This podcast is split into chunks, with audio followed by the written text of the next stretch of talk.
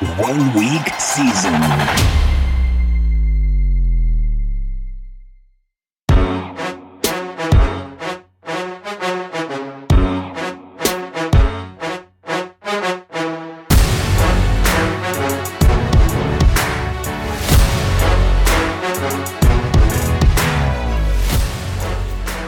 What is up, OWS fam?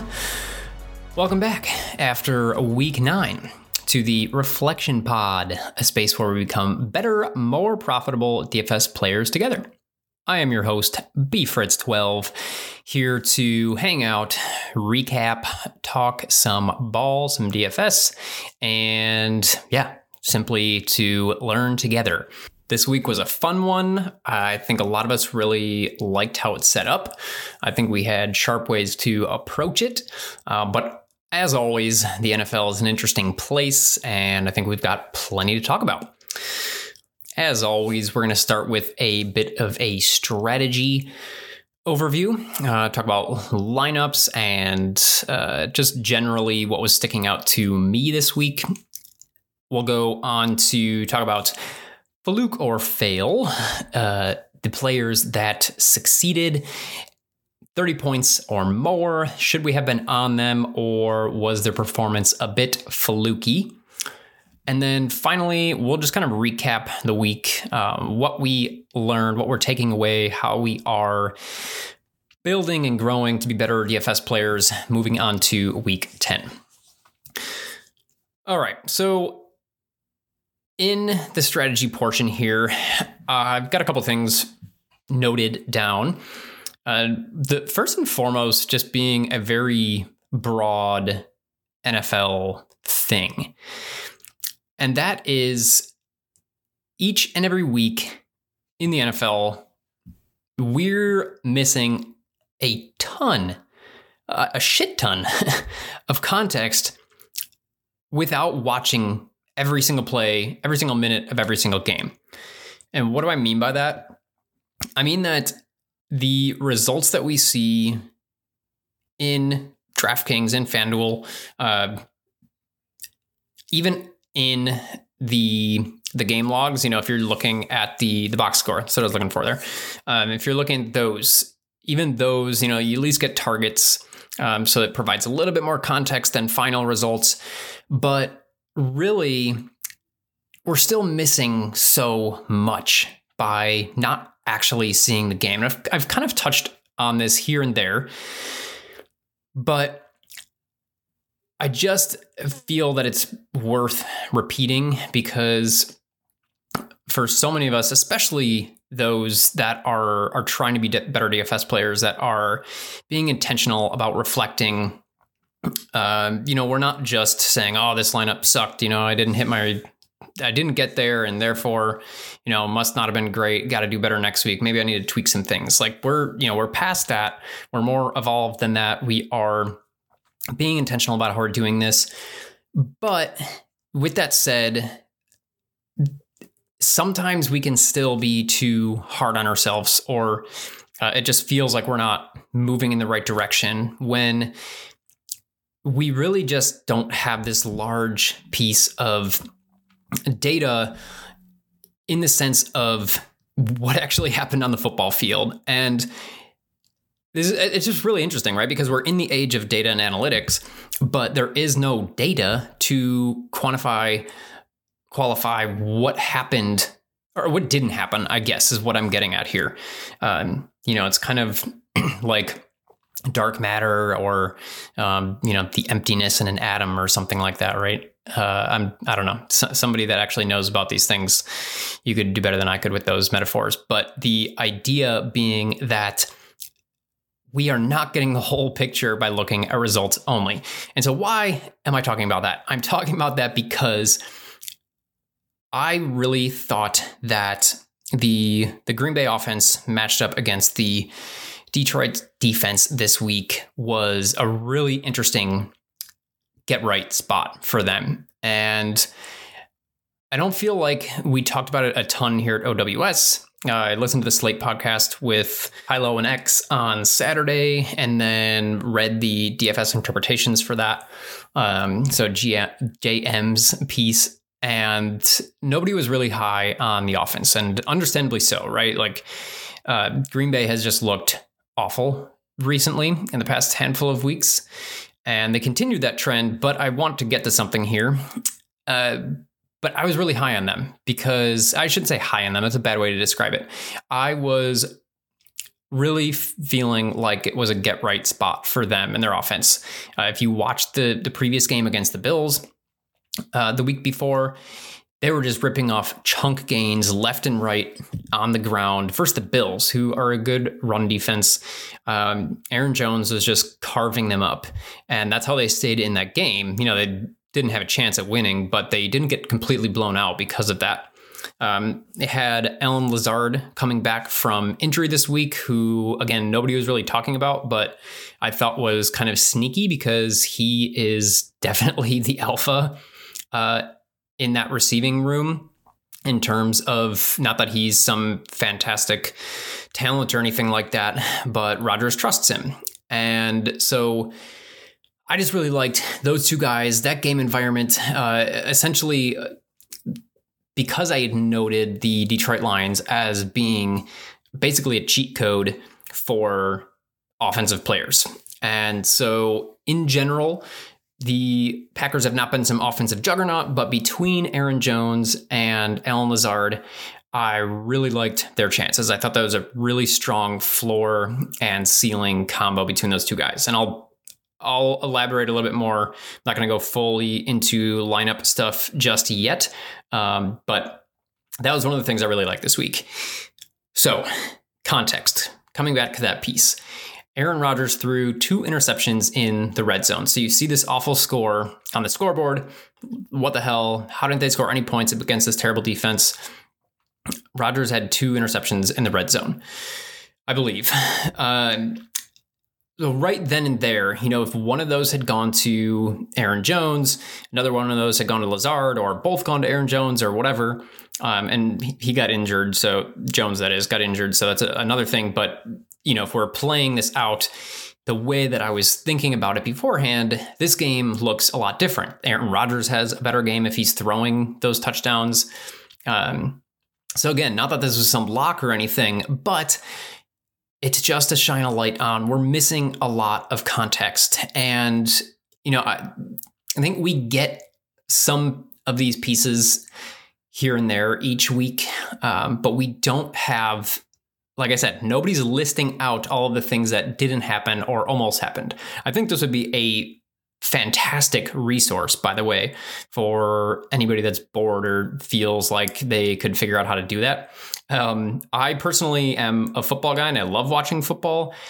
And I wish I had more time because I would. I like. I'm even subscribed to uh, what they switched the game day thing to NFL Plus this year, so I'm even subscribed to that because I was hoping that I could watch these condensed games and everything, and I would get a ton from that, but I simply don't have the time. So, um, yeah, it's one of those things where that would really help my play style because of how my brain works, and because I would fill in those missing pieces of context, uh, and just yeah, it's it's just something that I wanted to mention because it makes such a difference in the game of football. Uh, another one this week that we'll kind of wrap up this topic with is that Van Jefferson dropped a long pass that hit him in the hands. Uh, I thought that you know he was kind of a bummer last week. He didn't get the the run that we thought he might, but I liked him again this week. After getting some snaps last week, figured they would up that, and uh, I I personally kind of like that game environment. I was mainly playing him on on late slate. Um, but yeah, he, I mean, directly in the hands. I can't remember if he was going to get like if he could have just you know taken it all the way to house. Um, but point being, that kind of stuff happens all the time, right? So just a note there. All right. I wrote down a couple of just general notes before we get to some more lineup strategy where I was uh, heading what I think was sharp for small fields and tourneys in general. Uh, just some general ro- notes that I wrote down. The Jets are actually legit.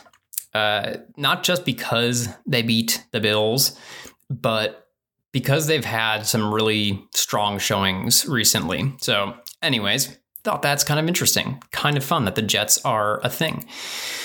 Even with uh, just you know dealing receivers or having receivers with bad attitudes and and all that good stuff, they are really kind of coming together. And I think this is uh, a testament to Robert Saleh's coaching and that finally kind of permeating the locker room. On the flip side, the Packers are bad. They are just really struggling. I mean, if you can't beat the Detroit Lions, who are letting people score just touchdown after touchdown on them, uh, yeah, not not great. Aaron Rodgers is frustrated. Maybe, you know, him and Tom Brady are probably tied for the most frustrated player in the NFL. Um, but yeah, just rough stuff there. Staying in the division, apparently, uh, Cousins and company really let me down. I came around to the Vikings passing offense pretty hard on Saturday night into Sunday morning. I just really, really liked how they set up there. Uh, we've mentioned a couple times, I think specifically Hilo's kind of talked up how Cousins just like hasn't had things break his way, like the um, the the volume and the just like the game plan and stuff is in his favor. It just hasn't broke his way. And so yeah, really liked him. I really, really liked Jefferson this week, which I'll get to a little bit in a second. Um, but I just thought, you know, it, with TJ Hockenson coming into town and them talking him up, just thought they were really going to come out slinging here. And almost there, but I thought this was going to be like a 350 and four game for, for Cousins. Davante can still Davante. This one hurt a little bit. I wasn't on Davante again. I will elaborate below um, in a second, but yeah, just doing Davante things. And uh, yeah, finally, Justin Fields does in fact not suck. He doesn't suck, y'all. I've been waiting to actually be able to uh, quote unquote prove this. It's one game. I understand that. But I think we're at the point now where heads are turning, right? People are being like, oh, maybe this guy isn't that bad. Um, I personally it, it was super frustrated about this um, in the early part of the season the Bears offense was horrible. I'm a Bears fan. Um, and I'm not saying all this just to defend my Bears because, you know, they've done enough to hurt me. But I watched them and I saw how bad their offense was, how bad the offensive line was, uh, the weapons that Fields lacks, the play calling that just was not uh, suited to his strengths. Dude's like, he has had the raw talent and the potential all along. And so it was driving me insane that people were just like, oh, talking about how much he sucked. And it's like, you know, if, if you want to do a real assessment and you want to, you know, uh, watch film or whatever and can genuinely speak to that, then that's one thing. But uh, yeah, just it's a pet peeve of mine when people assess a player in a way that is really inappropriate and just not right. So, anyways, I digress. Yeah, JM talked about that this week that he he had come around, started coming around to Fields and the Bears offense overall. Very, very sharp to finish off this general note section and move, just transition us into lineups. Uh, Fields with either empty, uh, excuse me, empty, naked, or with, you know, you could have played Mooney or Kmet. Good on you if you played Kmet. Uh, and then bringing that back with Hill and Waddle was the sharpest way to build around this game. So let's segue into lineup thoughts. So the sharpest way to build around this game was the block of Hill and Waddle for all the reasons we've talked about at OWS. I hammered this last week on the Reflection Pod. If you listened, I happened to listen to JM's Winner's Circle podcast where he went all in on the Dolphins offense as well, which is kind of funny because we probably record these at similar times on Mondays or yeah, early in the week, Monday or Tuesday. Um, but anyways, it, those two guys and then Fields on the other side was super sharp. How sharp? Well, too sharp for me, apparently. Fields may not suck, but I certainly do. I played no Justin Fields. After everything I just ranted about, I did not play Justin Fields this week. Um, yeah, I mean, if you guys have been with me for this year, maybe even into last year, and some of the live segments we were doing in Discord in the community section, um, but especially this year, I feel like, and I think I've mentioned this, like I feel like my fatal flaw as a DFS player is I just make one there's there's one thing that I lock into on a roster every single week that kind of does me in. So, you know, the Josh Jacobs thing, talked about that, a couple weeks ago and how not even really considering him strongly um, and then therefore not playing him much at all was just, you know, an egregious mistake. This week, I locked into Trevor Lawrence and Travis Etienne. Now, this isn't bad by any means. I think that that was still a good process. Um, but to not consider Fields more than it did, or to not at least um, hedge in a plus EV way, you know, if, if I'm building a couple rosters. You know, I'm specifically a small field single entry player, but as I've talked about, single entry doesn't just mean I throw in one entry. I usually have a, a, handful of rosters that I kind of build different permutations between the game environments and, uh, you know, with a, a very small running back pool that I like. So this particular week, I basically went Trevor Lawrence and then had a couple Kirk Cousins rosters. No Justin Fields. And in this case, again, you guys heard me talk last week about the Dolphins and their offense. I wasn't on this game as much as everybody else. The reason being, I thought there was a small chance that the Bears defense at home stepped up a little bit. They've been decent this year, not good by any means, um, but they've been able to at least slow the scoreboard down, so to speak. And I just thought that in Chicago, um, it might be a little lower scoring than people were accounting for. Now, it played out to what was the more probable situation, which was what was talked about at OWS. And again, I'll just, I'm calling out Hilo because I know he hammered it in a couple places. Um, how the Bears offense being better and Justin Fields being better is actually, was actually very beneficial to this game.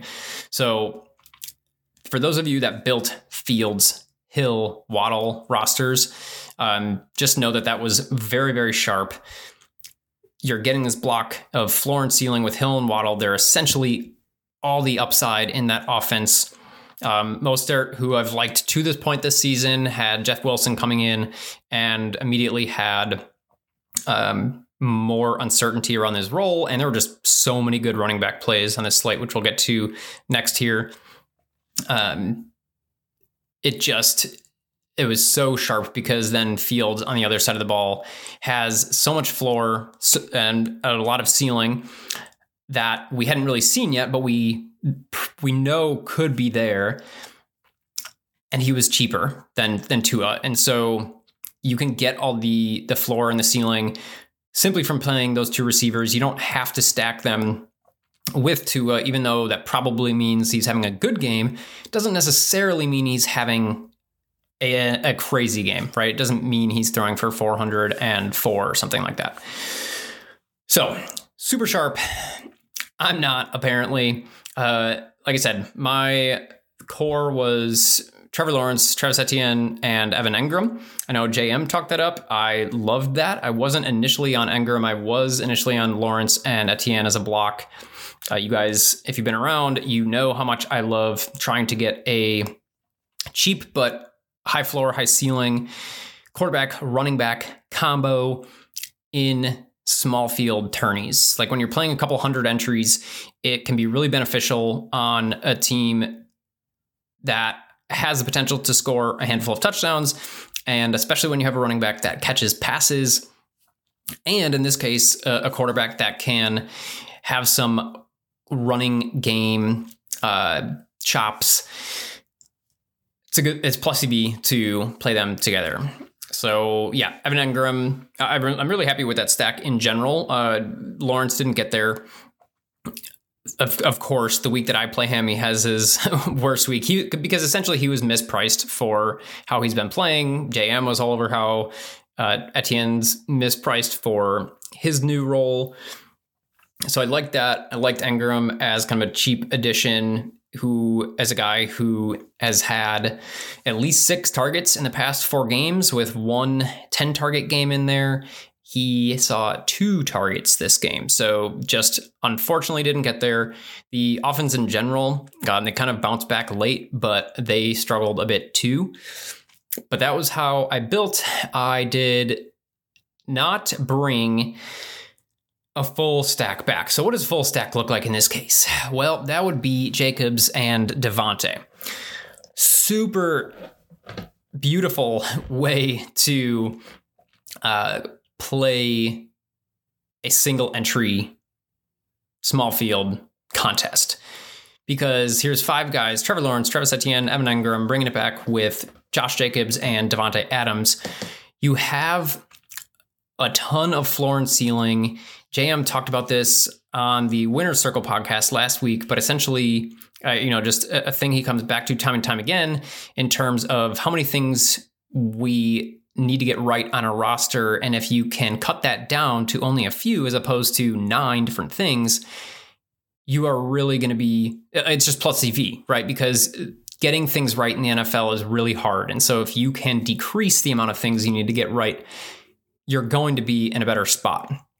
So in this case, if you played those five guys, you now have half of your roster built on one bet that this game is even like a decent game that goes back and forth a bit because since these teams are relatively concentrated, you don't even need it to blow up.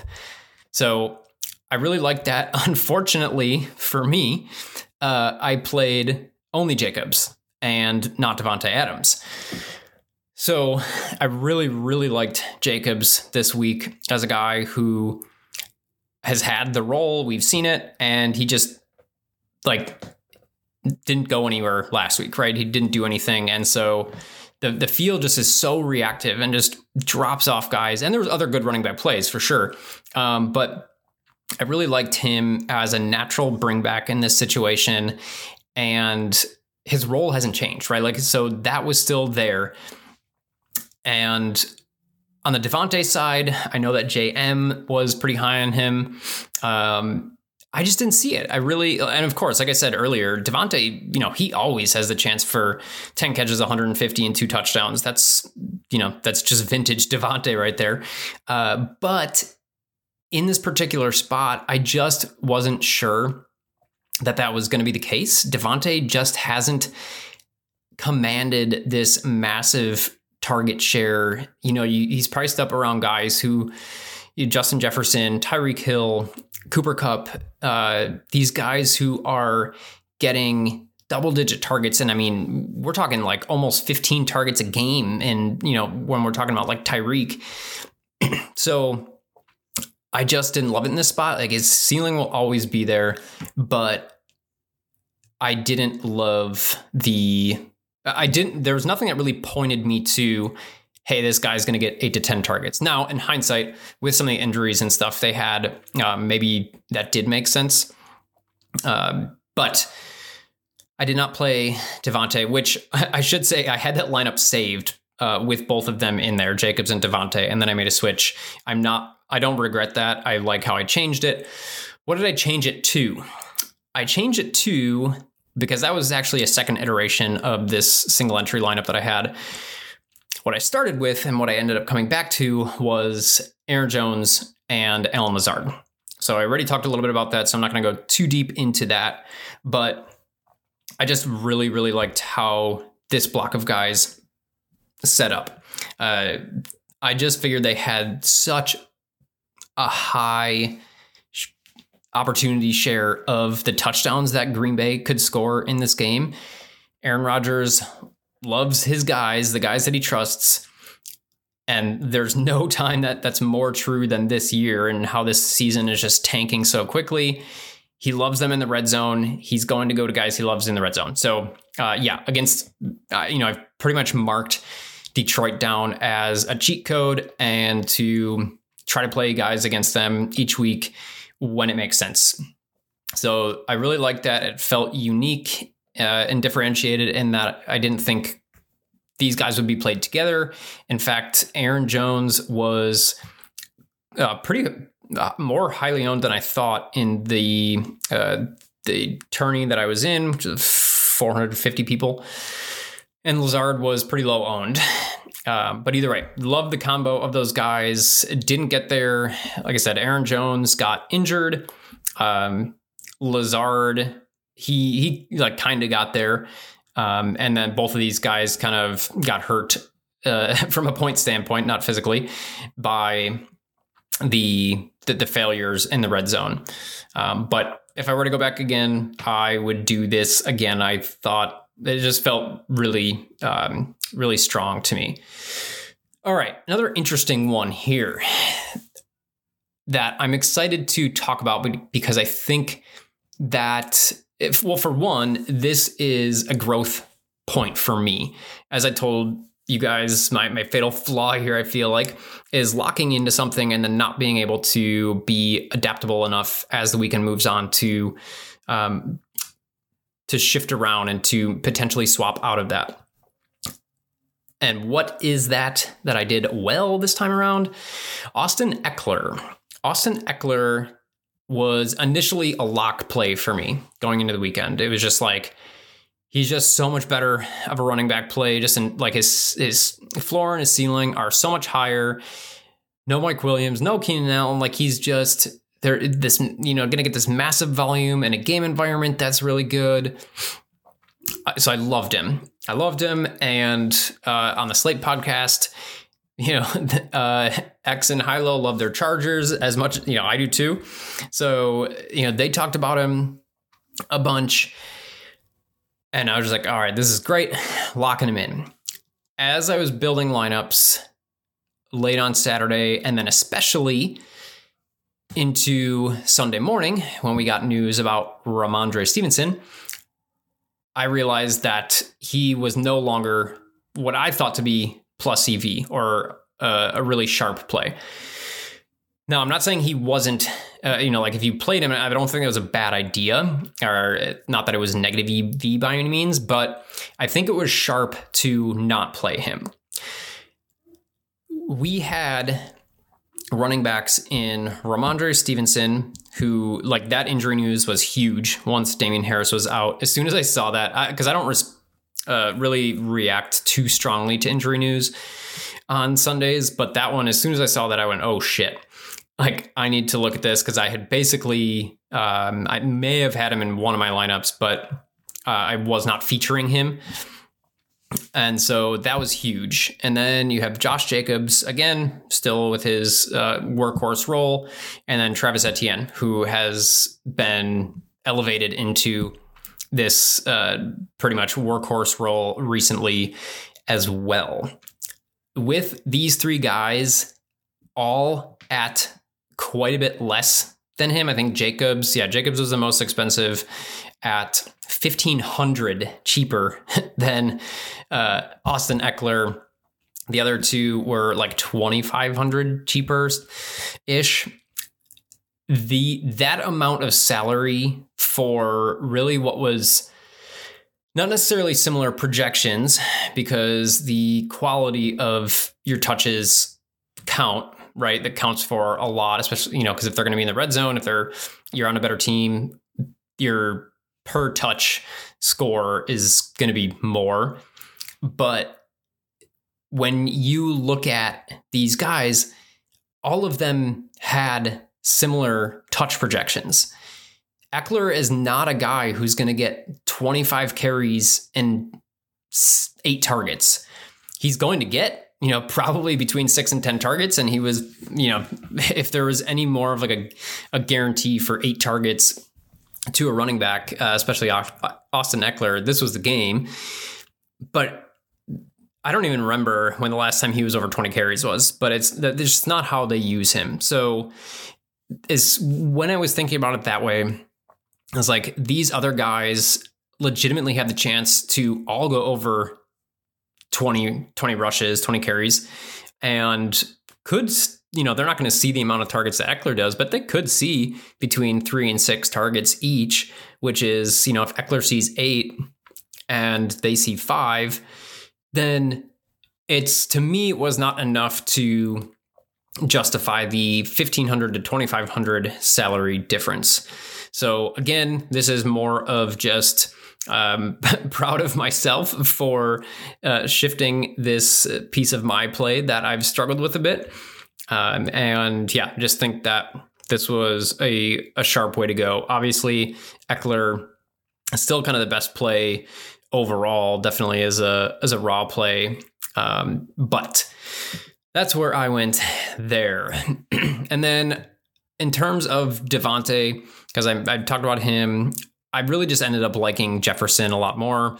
I said why. Uh, I just thought that he was in such a good spot. He hasn't, he's been kind of quiet. You know, he's not having these really big blow up games that he has in the past.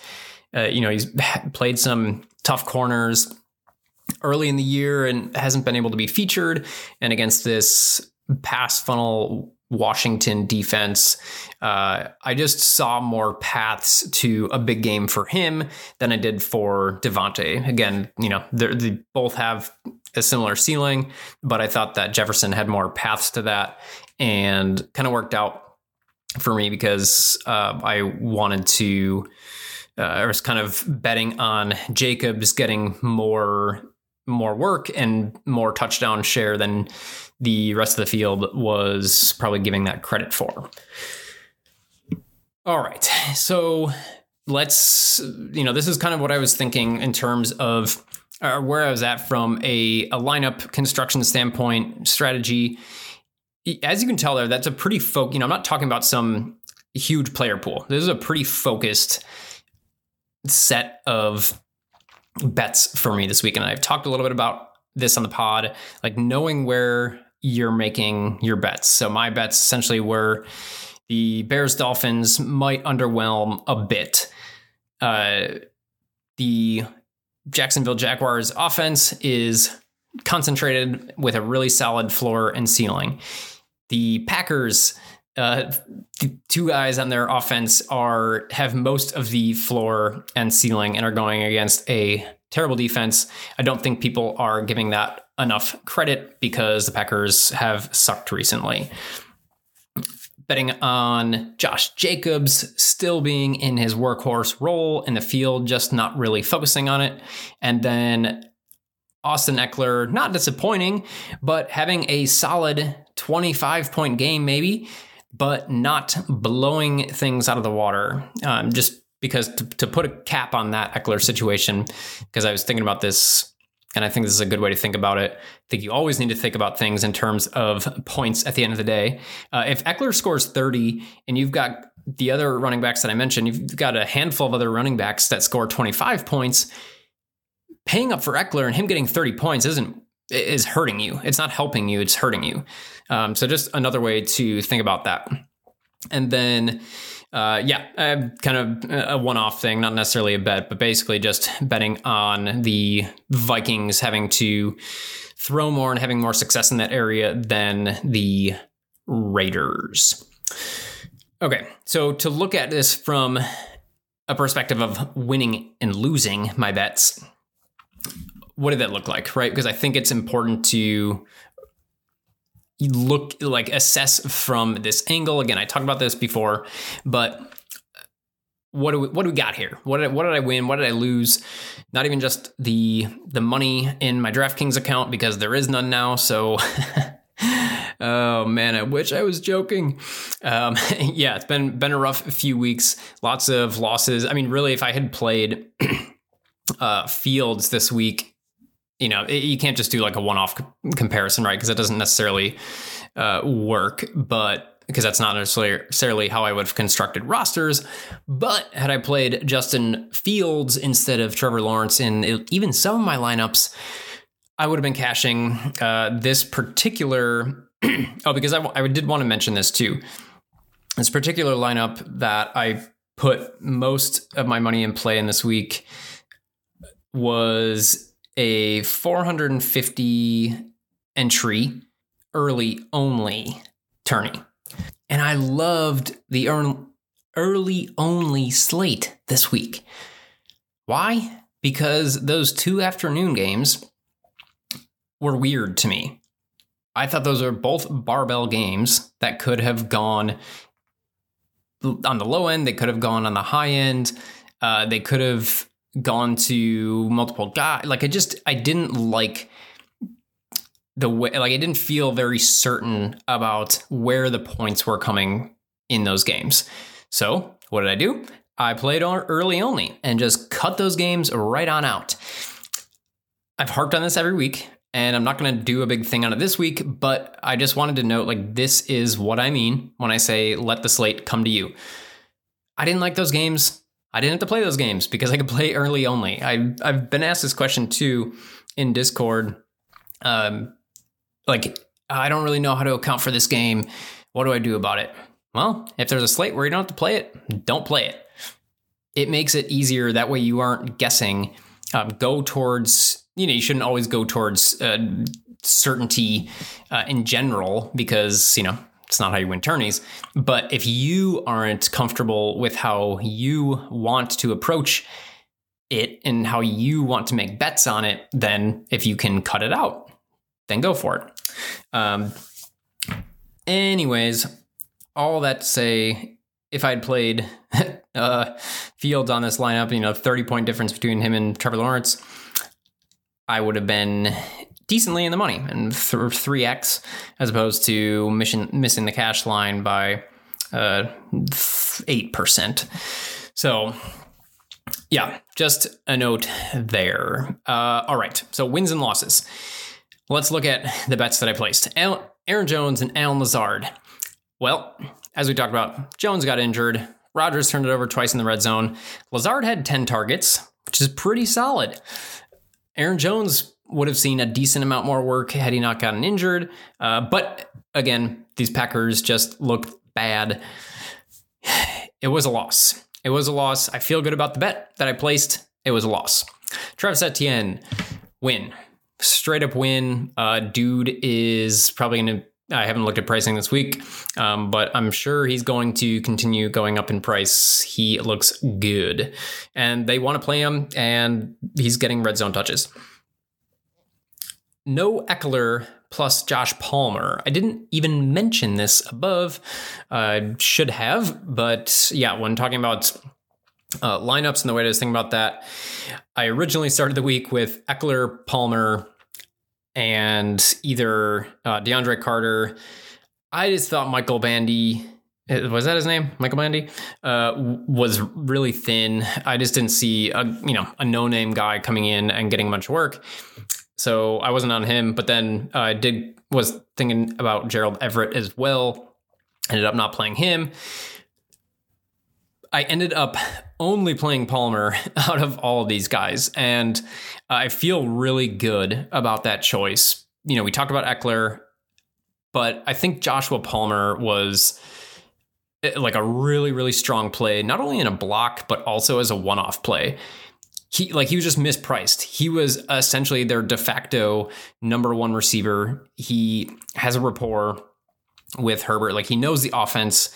Um, it's not like he was some guy like Bandy or even Carter coming off the sidelines and, you know, just kind of like filling a slot. Like this guy was going to be the number one. Austin Ekeler wasn't going to get 20 targets in this game as much as we like to think about that things that way.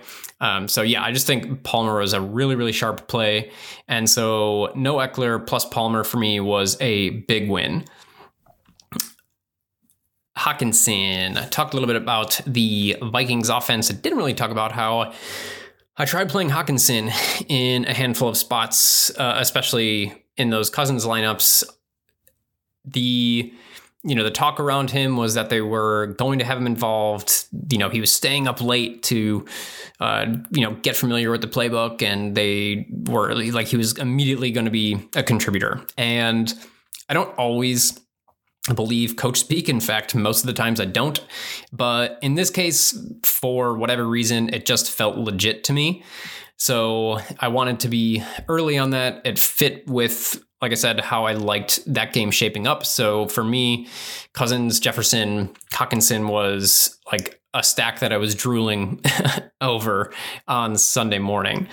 Um, Hockenson alone was a win. The stack as a whole was a loss. Again, I would place that bet you know, again and again and again. So I'm not concerned about it or frustrated about it, um, but it was a loss. Jets defense, hey, took a stand on Jets D this week, mainly just because I didn't really love other defenses and the way that uh, roster construction was working out for me. I really liked what I was able to get with only leaving me with uh, like 2300 in salary left and I actually thought that at the bare minimum uh, the Jets were the best defense there and it worked out for 10 points. that was a win. Some other notable ones here. I kind of have it in a different section, but uh, in my notes. But Justin Fields, that was an L. It hurts as a Bears fan, as somebody who has been uh, seeing how Justin Fields does not suck this year and just needed a spot, the right spot, and some support from his teammates and his coaches to put him in a position to succeed. I still didn't play him. So, yeah, just pain, real pain. Uh, I, I, do that once a pod. So uh, Justin Fields gets that one this time around. And then finally, finally, which will lead us into our fluke or fail segment, is I had zero Joe Mixon. Now, I know you all are wondering, what do I think of that? Fluke or fail? That is some of the flukiest shit I've ever seen, man. Like, come on. oh, Joe, Joe, Joe. Like, killing me, dude. All right. Seriously, though, because I think this is a really important thing to consider due to his insane 58.1 DraftKings points on five touchdowns four on the ground, one through the air. You know, th- this guy essentially experienced half of a season's worth of regression in a single game. So it's kind of a weird call because if you look at things to this point, it's pretty fluky. And X, I thought, did a really great job of speaking to this in the Slate podcast on Saturday. So those of you uh, that have Inner Circle probably heard this. But essentially, he was just talking about how like this dude's got like three yards of carry. He doesn't look explosive. Like, sure, he gets some pass game work, and uh, you know they give him red zone looks and things like that. But like the blocking isn't there. He doesn't look explosive. They're not draw like drawing up plays to get him in. Sp- like it's just it, it's looked so bad. Like between him and the um, just like the game player, the play calling around him has not looked good all year. And half a season is a pretty decent uh, sample size, right? Like, um, you know, in the, the grand scheme of things, it's not that big, but when we're trying to evaluate a team and a player, that's a pretty solid sample size. So for any of you that didn't play him or didn't consider him, just like me, literally wasn't in my uh, the my end of the week player pool. like no, you didn't fail by not playing or even considering Joe Mixon. I think X's assessment of that was dead on. Uh, I, yeah, I think that was super sharp. And granted, Joe Mixon isn't necessarily a bad play either. He's on an offense that is really pretty good, that doesn't have their best player in Ja'Marr Chase, who just got whomped and is probably going to want some revenge. Uh, yeah, like there, there's, there's reasons we can look at in hindsight and say like, yeah, I mean, you know, not surprising this guy had a good game. To have 58.1 points is pretty insane as like a you know a once in a career type game. So you know, hats off to you, Mixer, Mister Mixon. But you know, I uh, not your friend because when I played you for the first six weeks of the year, and I kept saying, well, this guy is eventually going to get there. He's eventually going to regress. He gets red zone work. He's on a good offense. You didn't do it, so I'm out on you, Joe. um, but yeah, seriously. Uh, you got kind of a mixed bag there. But at the end of the day, if you weren't on him like most of us were not, it's all right. And if you played him, good on you. And it wasn't the flukiest thing that ever happened. And yeah, apparently, I think his ownership was also down a little bit from what we were expecting here at OWS, also. So, uh, yeah. All right, enough about Joe. Justin Fields. At number two, 45.72. I mean, oh, jeez. 45 points. My man. Uh, 123 yards passing, lol. How do you get 45 points with 123 yards passing? Well, you do that with three touchdowns through the air and then 178 yards, NFL record, ladies and gentlemen, and one touchdown on the ground. I didn't watch that game live, but I did go back and watch that 60 yard touchdown run multiple times. Look, when you're a Bears fan, you've been waiting a decade or two or three to have an electrifying quarterback. So, you know, we're just going to take what we can get. To get to the nuts and bolts of it, though, not fluky whatsoever. You know, JM, OWS, we were, uh, you know, all about that this week. Super sharp there. Davante Adams, 39.6. Yeah, I kind of said what I thought about Davante earlier. Uh, 17 targets in this game. I mean, just whopping compared to what he's had this year. These that was the kind of numbers he was seeing in Green Bay, which led to a stat line like what he was seeing and on the receiving end of with Aaron Rodgers. So is that I didn't particularly see them being super pass heavy in this spot. So I wasn't on that, but it's Davante Adams, right? So he has the ability to get there. so not uh, not not particularly fluky there. Patrick Mahomes wasn't on the main slate, so we'll just go by that, but he had a 38.14. Kenneth Walker with a 30.9. I mean, this dude's a baller. He just keeps getting it done week in and week out. I know, especially on DraftKings, it's so hard to play running backs that don't have the pass game role, but I mean, dude just keeps doing it, and they're going to keep handing the ball 109 yards and two touchdowns on 26 rush attempts. He only had 20 yards through the air on three catches, but four targets for a guy like him is, you know, not too shabby either. So I'm assuming his price will jump a decent amount. He'll probably break 7,000 this week. Um, but yeah, I mean, solid. Hard to hard to bet on with so many other good running backs on the slate that have a little bit more pass catching role, but yeah, definitely not fluky. Tyreek Hill at 30.3.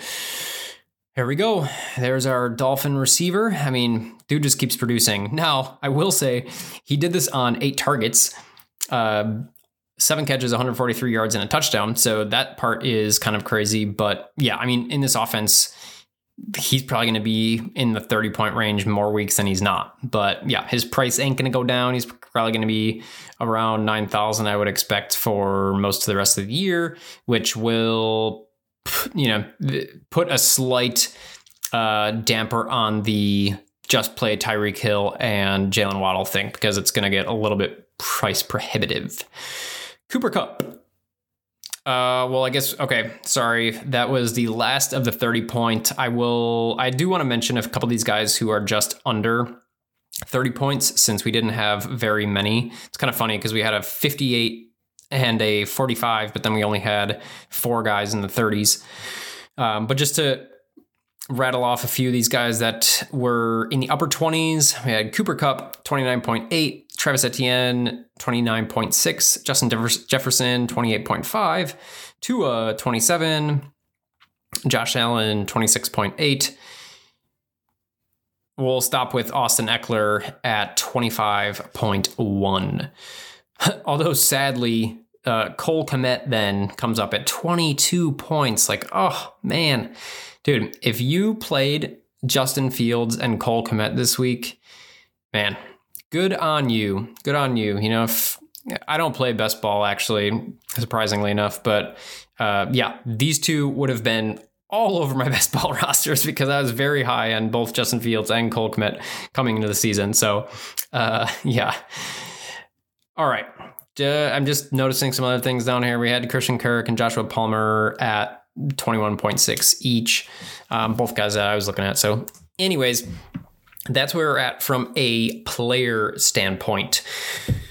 I don't think anything too crazy this week outside of Mr. Joe Mixon. Uh, just, yeah, again, you know, credit where credit is due. Hat tip to the Bengals and Joe Mixon. That is a career game right there. Pretty cool for him. Not so cool for all of us that didn't play him. With that, let's roll into roster reviews. Just realizing now that I didn't mention that in the overview. This is still a relatively new addition, something that we're playing around with. Uh, so, just a reminder that y'all can shoot me your roster in Discord, either shoot me via personal message and or you can throw it to me in the reflection channel and just tag me make sure uh, I know that you want me to review it. But it's kind of a cool way for you to get a little bit of feedback on your thought process and your construction, as well as help us all learn, right? That's why we're here. That's why this pod is worthwhile for myself and for you. Uh, so, yeah, please, please, please hit me up with your rosters, and I would love to review them. Today, I'm actually going to review two from one one participant, uh, Roosevelt, a DK name, and in uh, Discord, Tom Bombadil. So let's take a look at the small field roster here first. We've got Justin Herbert, Travis Etienne, Rhamondre Stevenson, Amon-Ra St. Brown, Zay Jones, Kalif Raymond, Gerald Everett, Austin Ekeler, and Jets D. All right, so we've got a Justin Herbert, Austin Ekeler, and Gerald Everett stack. Yeah, I mean, as we talked about, and as was talked about on the Slate podcast, the Chargers offense continues to be a good offense to attack, both from a floor and ceiling perspective. Uh, there, yeah, there's just a lot of goodness here. Uh, think with Herbert, you know, I know I just personally wasn't high on him this week. I know that uh, X liked him. I know that he was talked about on the site. I personally just thought that this game probably wouldn't be as much of a shootout. I think, you know, everybody saw that Panthers Falcons game go off and assumed that this game was going to be super back and forth as well. Um, I didn't love, love, love the game environments. And I also just kind of liked some of the lower end quarterbacks. Like you would really need to get a lot out of Herbert at his price. That said, he you know he's got the ceiling. It's always there, and not being super highly owned or looked at is, you know, always going to be um, a, a good thing. So that was where this roster started. No bring back from Atlanta. I think that is plus EV to not force that. I was actually on Cordarrelle Patterson this weekend. Now, in uh, just in a few spots, he wasn't on like my my main lineup, but I thought that you know he was a guy who just had a high ceiling, and a, like this Chargers run defense is really bad. So I thought he was kind of a sneaky play because he was around some guys that you know similar pricing and you know uncertainty right? Like nobody's going to play him. And he just he he had kind of fizzled a bit since that um, start early last year. So anyways no bring back. I think that's sharp as there was nobody really that you had to to force here. Uh, from a running back standpoint, Travis Etienne, you know, we talked about Austin Ekeler. He was in the flex here, but Travis Etienne and Rhamondre Stevenson, yeah, like both of those guys, really sharp. You can see in this tourney here, uh, 46 and 47 point, or excuse me, percentage owned respectively. So it was no surprise. They were chalky, but as we've talked about in recent weeks, you just take those points and you differentiate elsewhere. So I think that was sharp. Uh, receivers, we've got Amon-Ra St. Brown and Kalif Raymond. So two guys here who really, you know, you can argue delivers a pretty nice floor and ceiling block, especially from a price considered standpoint, because Amon-Ra St. Brown, you know, um, probably appropriately priced, but you know maybe slightly on the lower end with some of the ceiling games that he's had. Kalif Raymond on the cheaper side. I, I so like I said, I like it from a floor and ceiling block standpoint. The only thing here is no Green Bay guys. In this case, it feels like a bring back would have been a little bit of a stronger play. Um, you know, throwing Lazard in there or maybe an Aaron Jones. Maybe you thought that um, you know the the arrow didn't necessarily point to anybody on the Packers team, but if you're thinking that Amon-Ra St. Brown is going to hit a ceiling game for his price. I think that you're also kind of betting on the Packers pushing that game environment too. Otherwise, the Packers just kind of slow the game down. And um, so that's kind of some thoughts there. And then Zay Jones, yeah, I mean, he was the the cheap receiver um, in that game on that offense. So you know, it seems like he's kind of the one-off play here, and don't hate that if you're just you know kind of slotting in that one last guy that has some floor and ceiling. Jets defense, we already talked about that for my roster, how I like them. So I thought that was pretty solid there. So yeah, overall, pretty solid. I think there's a, a few places that could have been a little bit different, but uh, let's also check out the second roster here. We'll we'll run through this one pretty quickly, but this roster was Justin Fields, Travis Etienne, Rhamondre Stevenson, Justin Jefferson, Tyreek Hill, Zay Jones, Brock Wright, Kenneth Walker, and Jets D. So, some things immediately stick out to me about this roster. Same same running backs, right? So same core. Love that. I'm a huge fan of taking the best plays at running back and moving on. uh, so Etienne and Rhamondre Stevenson. Love those. Uh, Kenneth Walker was in the flex. Another, you know, we just talked about him. It, like, dude just has a high ceiling, even if his floor is a, a little lower than some of these other guys he has a high ceiling. So, uh, yeah, you know, great move there. Justin Fields talked about him. Uh, floor, ceiling, even if we haven't seen like a ceiling ceiling before this week. And, you know, price considered just a, a really solid choice there. He obviously paid off. What I noticed immediately about this roster, though, was that because you did these things and you played Zay Jones and Brock Wright, you know, cheap guys that have like, you know, Brock Wright, that was a little bit of a gamble because we didn't really know how their tight end situation was going to play out. But in this situation, I, I like the gamble because you're doing that so that you can have these other solid guys, as we just went over, and then you get both Justin Jefferson, and Tyreek Hill in this lineup, who combined for just about 60 points. Uh, arguably, you know, th- these guys could, or, you know, their floor is like 50. so ridiculous. Maybe not 50, but you know what I mean?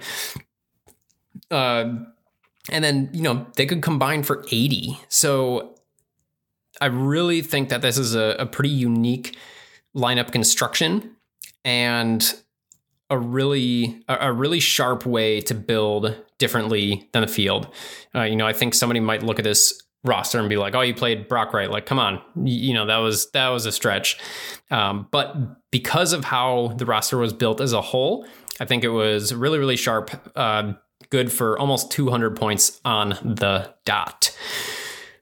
All right, y'all. That's where we're to leave it for this week. Uh, love checking out your lineups. Like I said, send those to me. Shoot me in the DMs, personal message, uh, or in the reflection thread and tag me. Yeah, to kind of wrap up here, what did we learn this week? Well, I kind of like, I'll circle back to what I initially said, which was that we just are missing a lot of context every week in the NFL, and so we have to be very, very, very careful. I I notice even myself every week. I feel like I make uh, a bit of a mistake in the fluke or fail section because how we analyze the results are so it's so uh, dependent on so many factors, and so we just have to be careful about making generalizations because the field definitely is. And if we can take a step back and not immediately jump on something and say, that was a good play, that was a bad play, oh, I shouldn't have done that. Oh, like if we can step back and not have that knee jerk reaction, we're going to be much, much better DFS players for it. Otherwise, as we say, just about each and every week. This is the NFL. Crazy things happen. The best thing we can do is try to put ourselves in a place to profit off of that. So, anyways, appreciate you guys coming to hang out with me early in the week. Always fun talking shop with you. I hope that I have a better weekend this coming weekend, and I hope I'm there at the top of the leaderboard to see you at the top of the leaderboard. Until then.